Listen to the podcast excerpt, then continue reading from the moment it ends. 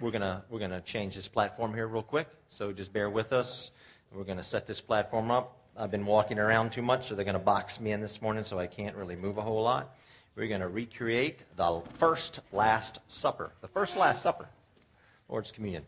And as we're setting this up, let me just say to piggyback on what Derek said a few moments ago last week, Stop Hunger Now. I tell you what, uh, we were talking to the guy. His name is Dominic that heads that whole thing up.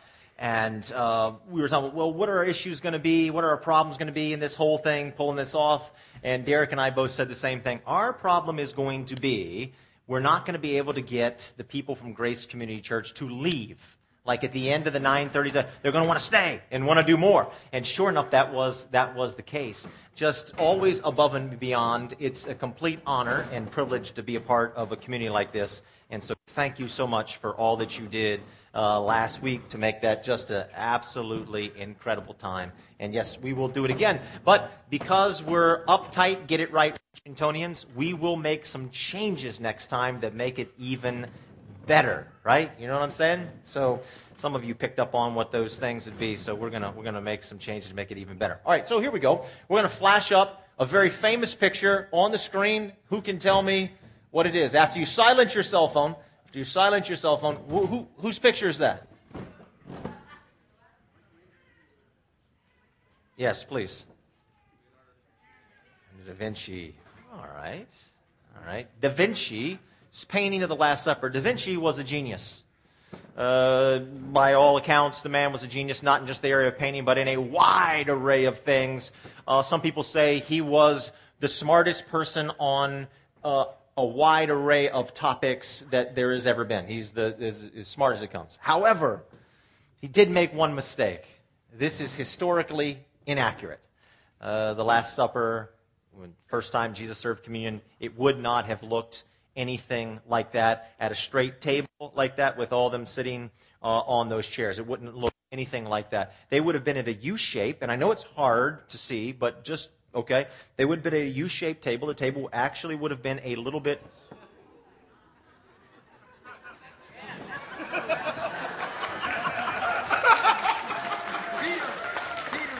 I almost, I almost got him. He's a Dallas Cowboys fan. I have been after him for years. You see how the Lord shows up at church? You see that? All of you Cowboys fans, beware. What were we talking about? The tables would have been lower. They would not have sat in chairs, so just work with me. There would be there'd be pillows. Okay? And they would have leaned on their left elbow and their feet would have been away from the table, right? Because why? The feet stunk really badly. So feet would have been away from the table, and you would lean back. The table would be behind if I'm there, and I would take bread, okay, and I would dip it into a bowl, and I would eat. And so their feet they'd be facing away all the way. does that make sense? We'll, make more sense of it later. So uh, anyway, that's the way it would have been. These guys are going to help me recreate something uh, here this morning. But the first uh, thing they're going to do is they're going to read to us the scripture. We have four of them. They're going to read we're going to start in verse number 22 from Mark chapter 14 and read through uh, 51. So take it away, men. While they were eating, Jesus took bread, gave thanks, and broke it, and gave it to his disciples, saying, Take, Take it, this is my body. Then he took the cup, gave thanks, and offered it to them, and they drank off, they all drank from it. This is my blood, which is poured out for you for men. Truly I tell you, not drink, not I will not drink again from the fruit of the vine until that day when I drink it new in the kingdom of God. When they had sung a hymn, they went out to the Mount of Olives. You will all fall away, for it is written, I will strike the shepherd, and the sheep will be scattered. But I, after I have risen, I will go ahead of you into Galilee. Peter declared, Even if all fall away, I will not. Truly I tell you, today, yes, tonight, before the ro- rooster crows twice, you yourself will disown me three times. Even if I have to die with you, I will never disown you. And all the others said the same. They went to a place called Gethsemane, and Jesus said to his disciples, Sit here while I pray. He took Peter, James, and John along with him, and he began to be deeply distressed and troubled. My soul is overwhelmed with sorrow to the point of death. Stay here and keep watch. Going a little farther, he fell to the ground and prayed that if possible the hour might pass from him. Abba, Father, everything is possible for you. Take this cup from me, yet not what I will, but what you will. Then he returned to his disciples and found them sleeping. Simon, are you asleep? Couldn't you keep watch for one hour? Watch and pray so that you will not fall into temptation. The spirit is willing, but the flesh is weak. Once more he went away and prayed the same thing. When he came back, he again found them sleeping, because their eyes were heavy. They did not know what to say to him. Returning the third time, he said to them, Are you still sleeping and resting? Enough. The hour has come. Look, the Son of Man is delivered into the hands of sinners. Rise and let us go. Here comes my betrayer. And just as he was speaking, Judas, one of the twelve, appeared. With him was a crowd armed with swords and clubs, sent from the chief priests, the teachers of the law, and the elders. Now the betrayer had arranged a signal with them. The one I kiss is the man. Arrest him and lead him away under guard. Going, away, going at once to Jesus, Judas said, Rabbi, and kissed him. The men seized Jesus and arrested him. Then one of those standing near drew his sword and struck the servant of the high priest, cutting off his ear. Am I leading a rebellion that you have come out of come out with swords and clubs to capture me? Every day I was with you, teaching in the temple courts, and you did not arrest me. But the scriptures must be fulfilled. Then every one of them deserted him and fled. A young man wearing nothing but a linen garment was following Jesus. When they seized him, he fled naked, leaving his garment behind.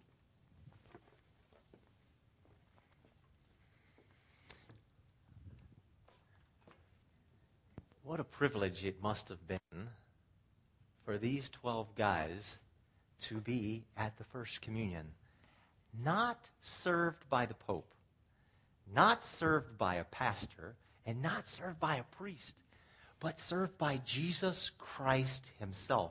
Now, is that a privilege or what? Maybe some of you have been to a church and it's been said, hey, not everybody here is worthy to receive communion. You can't take communion today. Only certain people can take communion. Or maybe you've heard a sermon about that. Okay? Think about this. These guys here got to take the very first communion from Jesus. Is that a privilege or what? Would you have liked to have been there that night for that honor and that privilege that these guys were deemed by the Son of God, Jesus Christ Himself, to be worthy of receiving communion? It is absolutely fascinating to me. Now, did you catch the alls? A L L. See how many alls there were in that? It says that they all, verse 23, they all drank. And then Jesus says in verse 27, he says, You are all going to fall away. And then Peter speaks up in verse number 31, and he says, No way. And then all of them say, No way. They all vow, There's no way we're all going to fall away. And then what happens at the end? Verse number 50. We're told that they all, A L L, all deserted Jesus Christ. What's with the deal with the all? Well, first of all, we know they all did it. But the other thing that it's trying to emphasize there is given the same set of circumstances that these guys were in, given the exact same set of circumstances, all of us would have done the exact same thing. All of us would have done the exact same thing. We would have all fallen away. I want to talk about something very specific this morning, and that is, is how do we know that God loves us?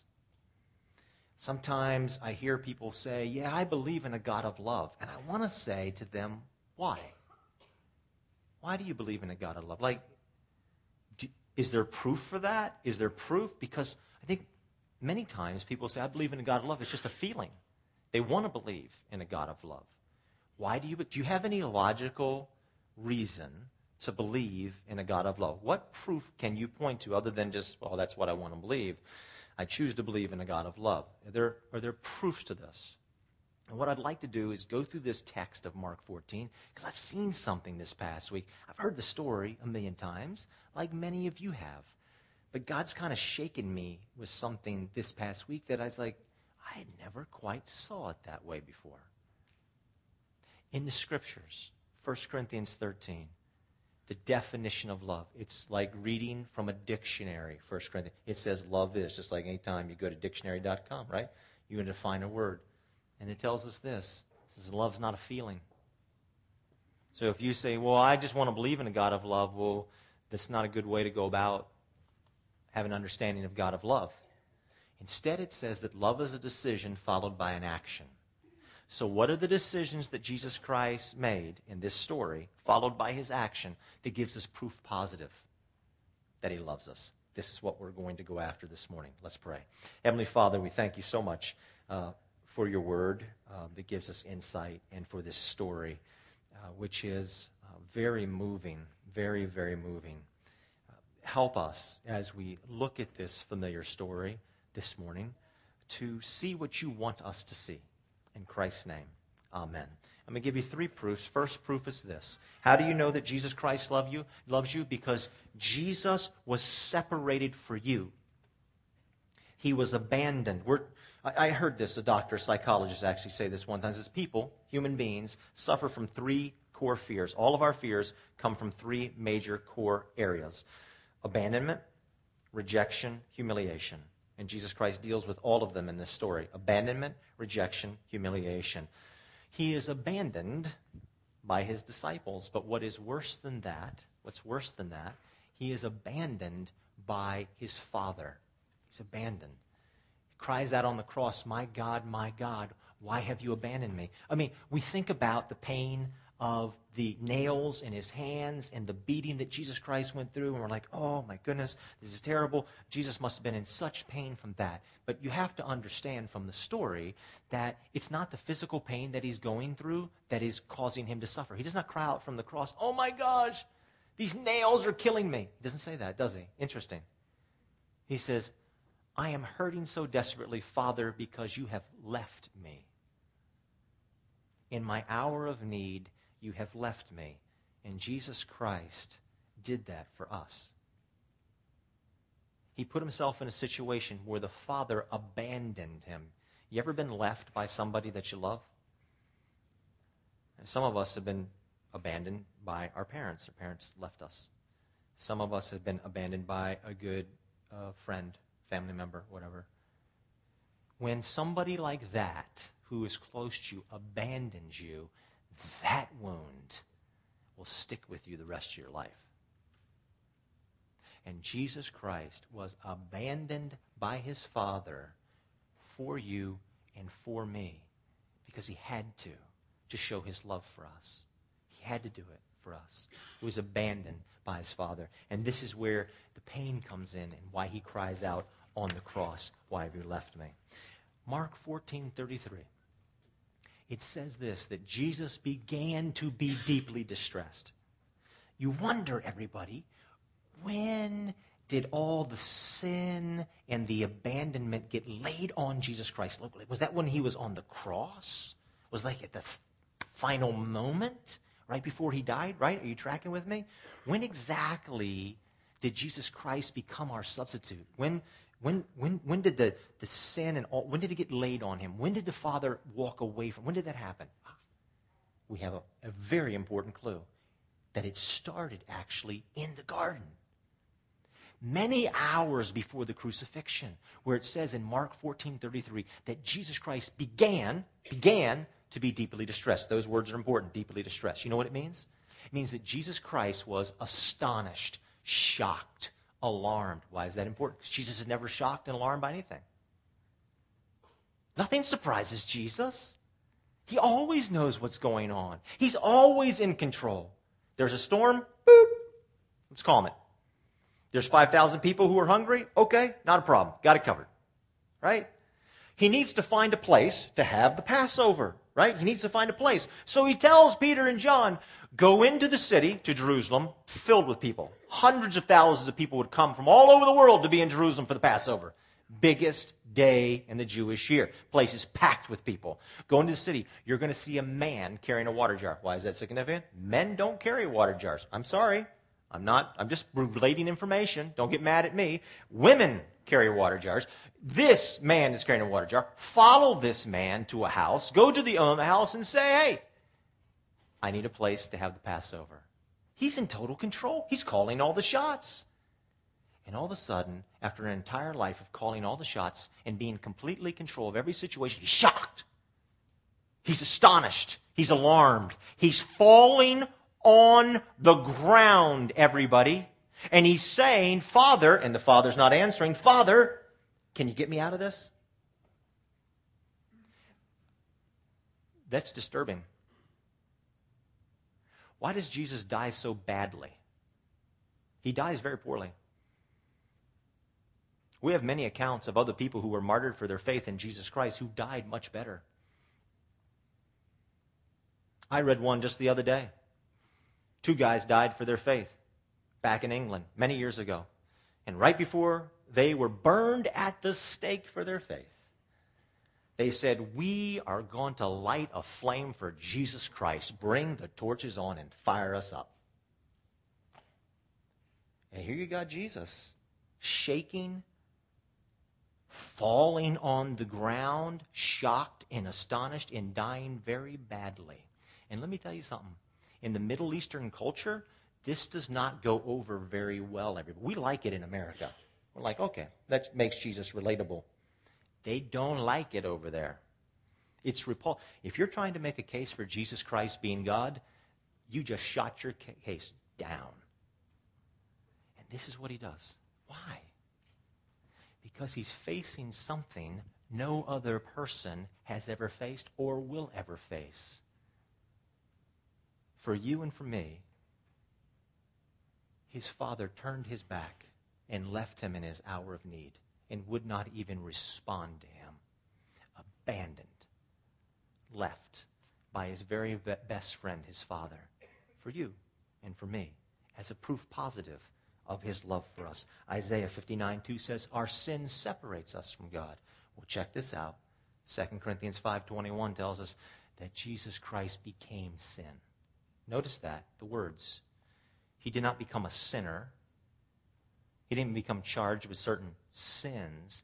He became 100% pure, personified sin. And that repulses the Father. A holy God cannot stand sin. He's repulsed and walks away from Jesus Christ, his Son. And he does that for you and for me. Second proof. Because Jesus was struck for you. Do you see where Jesus said in Mark 14 27? The guys just read it.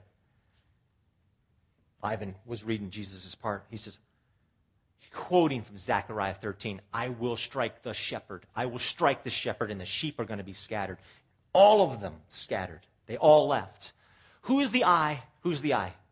Who, who's, who's doing the striking for Zechariah? The Father. God the Father strikes who?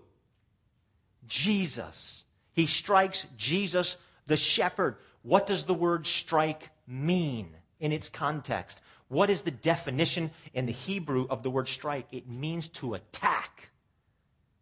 It means to kill. It means to destroy.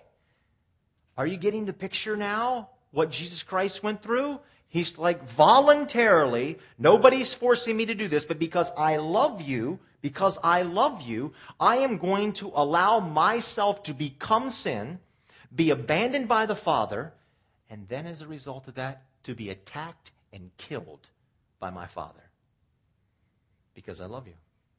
And there's no other way. That's love.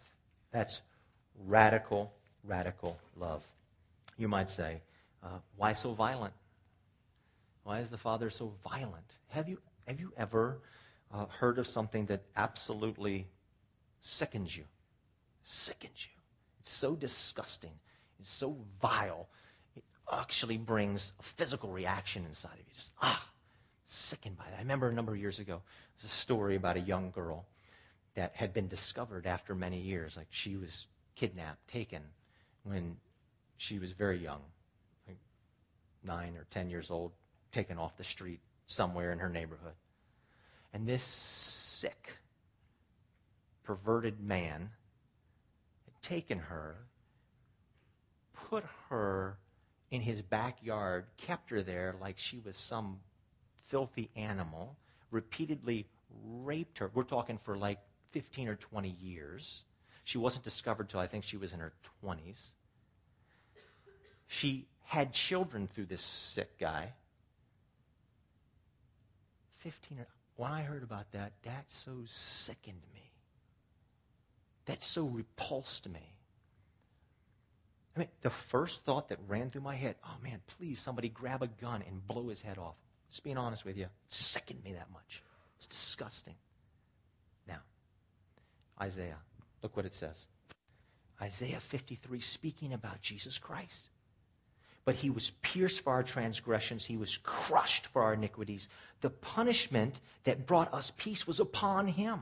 And by his wounds we are healed. We all, like sheep, have gone astray. Each of us has turned to his own way. And here it comes, ready? And the Lord has laid on him, Jesus, the iniquity, the sin of all of us. Now it made sense to me. The depths and the radical nature of the love of Christ began to open up for me this past week. It hurt me, it humbled me, and it shook me all at the same time. Every sin, every sin, every sin that's ever been committed, every rape, every murder, every lie, every wicked, vile act, every disgusting, repulsive thing concentrated itself from past, present to future, concentrated itself at one moment, one time, on one person, Jesus Christ. And he, in the eyes of the Father, became the perpetrator of every disgusting and vile act that has ever been known to humankind.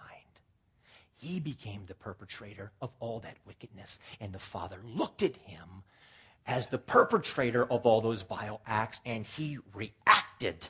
He attacked him, and he killed him. He did that for us. Any good parent knows. You mess with a child, you mess with a parent's child, it's going to bring a violent reaction. And the father looked and he said, Jesus Christ is responsible for all the wickedness and pain in this world. He has become sin, and he attacks him and kills him. He did that for you and I. He didn't have to, but he had to because he loves us. He made a decision and he acted upon it. Last proof. Because Jesus was shamed. He was shamed for you. He was abandoned. He was rejected by the Father because the Father was repulsed by Jesus Christ. And finally, he was shamed. Being shamed is a terrible thing. Some of you have been maligned at some point. I've been maligned at different points in my life. It's a very, very hurtful thing. I can remember a period of time in my life when I was maligned for something. And in the beginning, I tried to defend myself. And, you know, people would, I would see people and they would turn their heads. People would shake their heads. People would turn their noses up and just sneer at me. Like, you don't know the story. And the shame became so painful, so deep, that eventually I had no strength to even defend myself anymore. We're told that Jesus Christ went silent like a lamb before the shears. The shame was so powerful and so deep. When you die, all you have is your name. In the Middle East, even more so when you die, all you have is your name. Crucifixion wasn't designed just to kill a person physically, it was designed to shame a person. You were stripped naked, you were spat upon, you were mocked, and you were shamed, and your entire family, from the shame you went through, more than likely would never, ever recover from that shame. That's how deep it was. Philippians 2 7 tells us that Jesus Christ was of no reputation. He lost all of his reputation. He was shamed. He knew he was going to go through that. He decided to go through that for you and for me.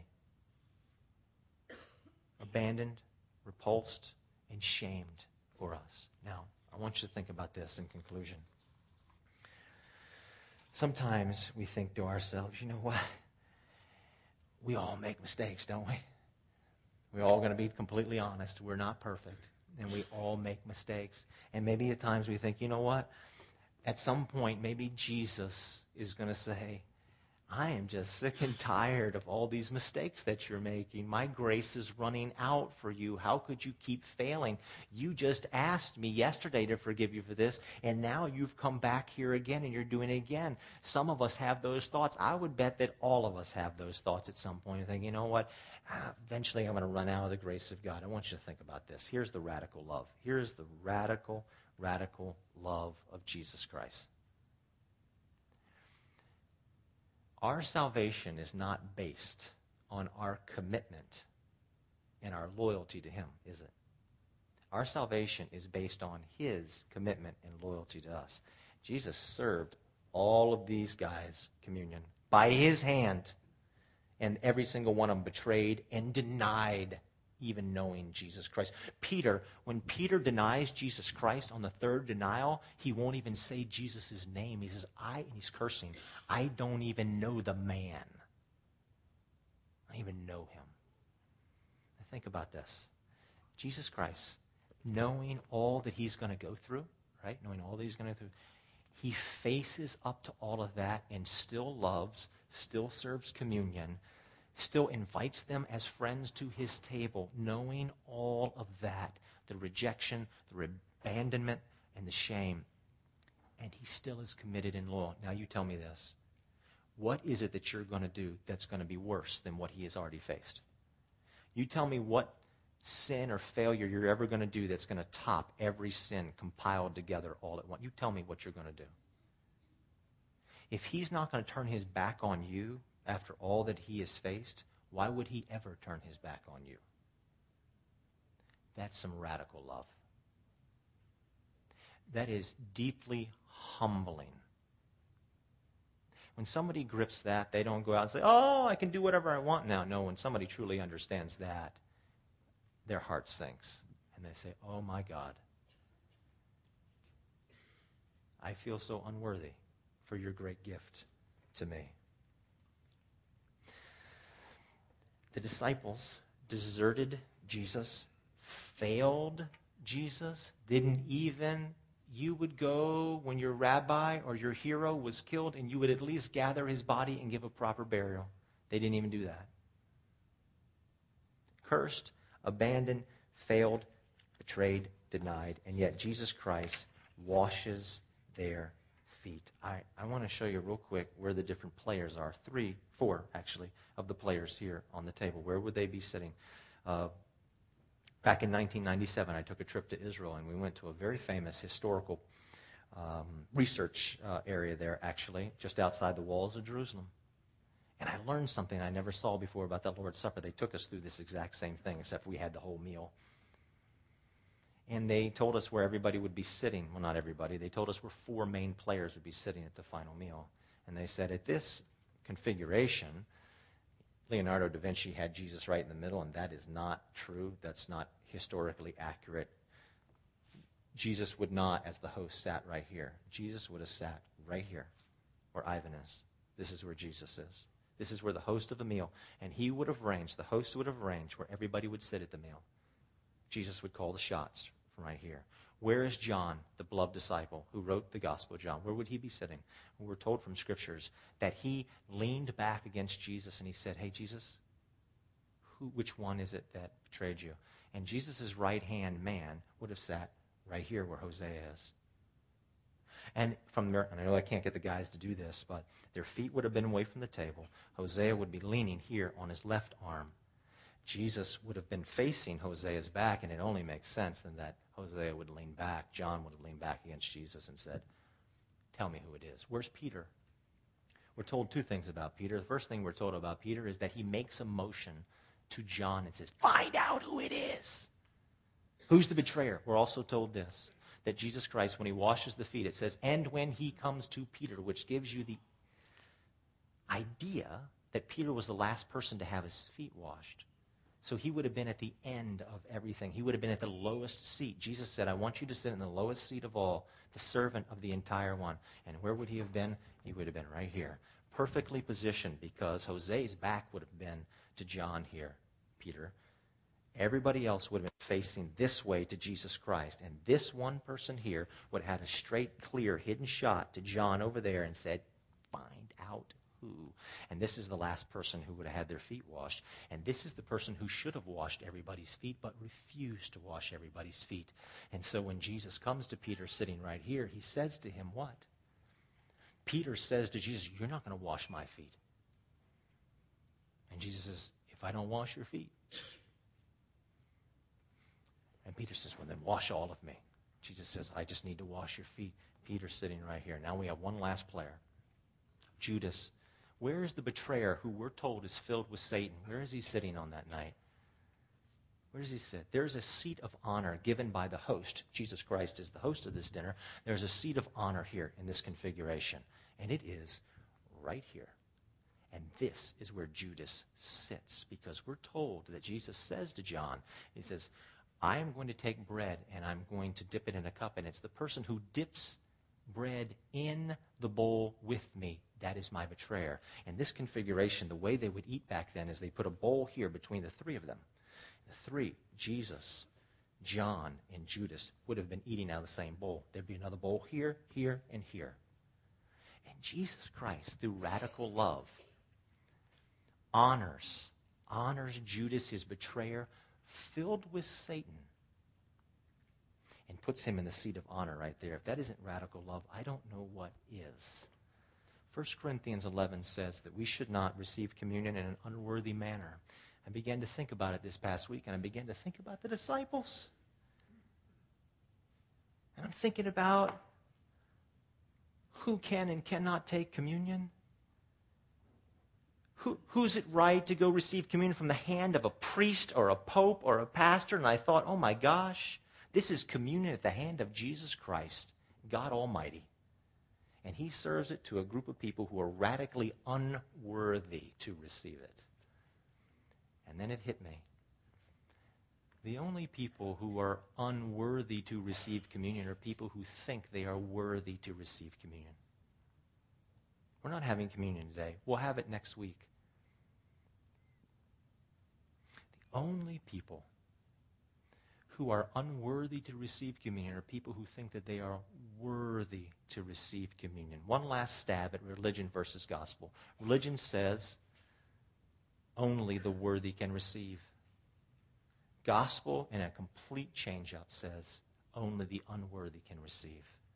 And that's why it is so radically different, humbling, and we see the radical love of Jesus Christ in the midst of this. Now, I want to conclude by saying this. I have this bread. We're told that Jesus Christ took the bread and he broke it, bread of all things, and he offers it to his disciples. And he says these words He says, Take and eat it, all of you. Consume it. You know what's so bizarre about that? Is that Jesus has used bread all throughout the book of Mark, and we're told that they never understood about the bread. He feeds 5,000 people, and they're like, what is up with the bread? They're like, we don't get it. He feeds 4,000 people, same thing. What is the deal with the bread? What, there's confusion all of us. And so, with confusion about the bread, on this all important night, he whips out the bread again.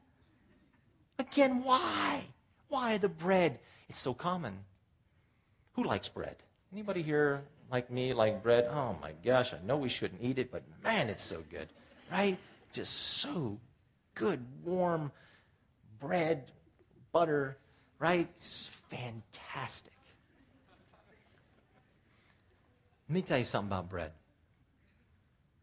Bread can be, you know, that warm, it can smell, it can sit there on the table, it can just, ah, I just want to get my hands on it. You could be sitting before the most delicious and nutritious meal that has ever been cooked in all of humankind. And if you do not take it and receive it and eat it, that food will do zero benefit for you. Is that not right? If you never eat again, will you die? Of course you will. In order for us to benefit from food, we have to take it and eat it and receive it. Now, this story of the radical love of Jesus Christ, it's inspiring. It's moving. Even people who like I don't know about the Bible, even people like that when they hear something like this about Jesus being abandoned for us, being rejected for us, being shamed for us, have to say, wow, that is amazing. There is not another story like it. Nowhere.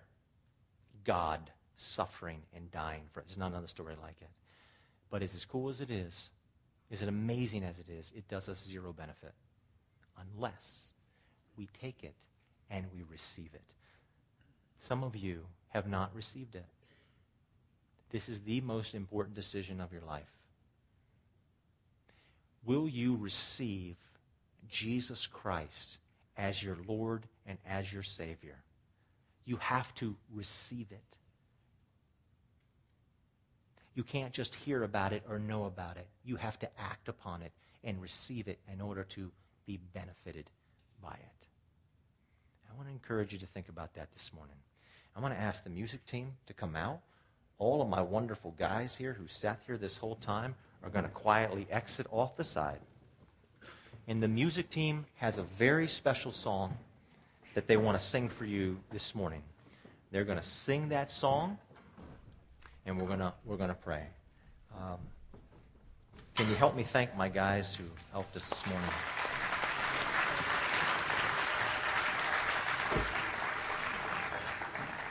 Let me say this as they're preparing to sing their final song.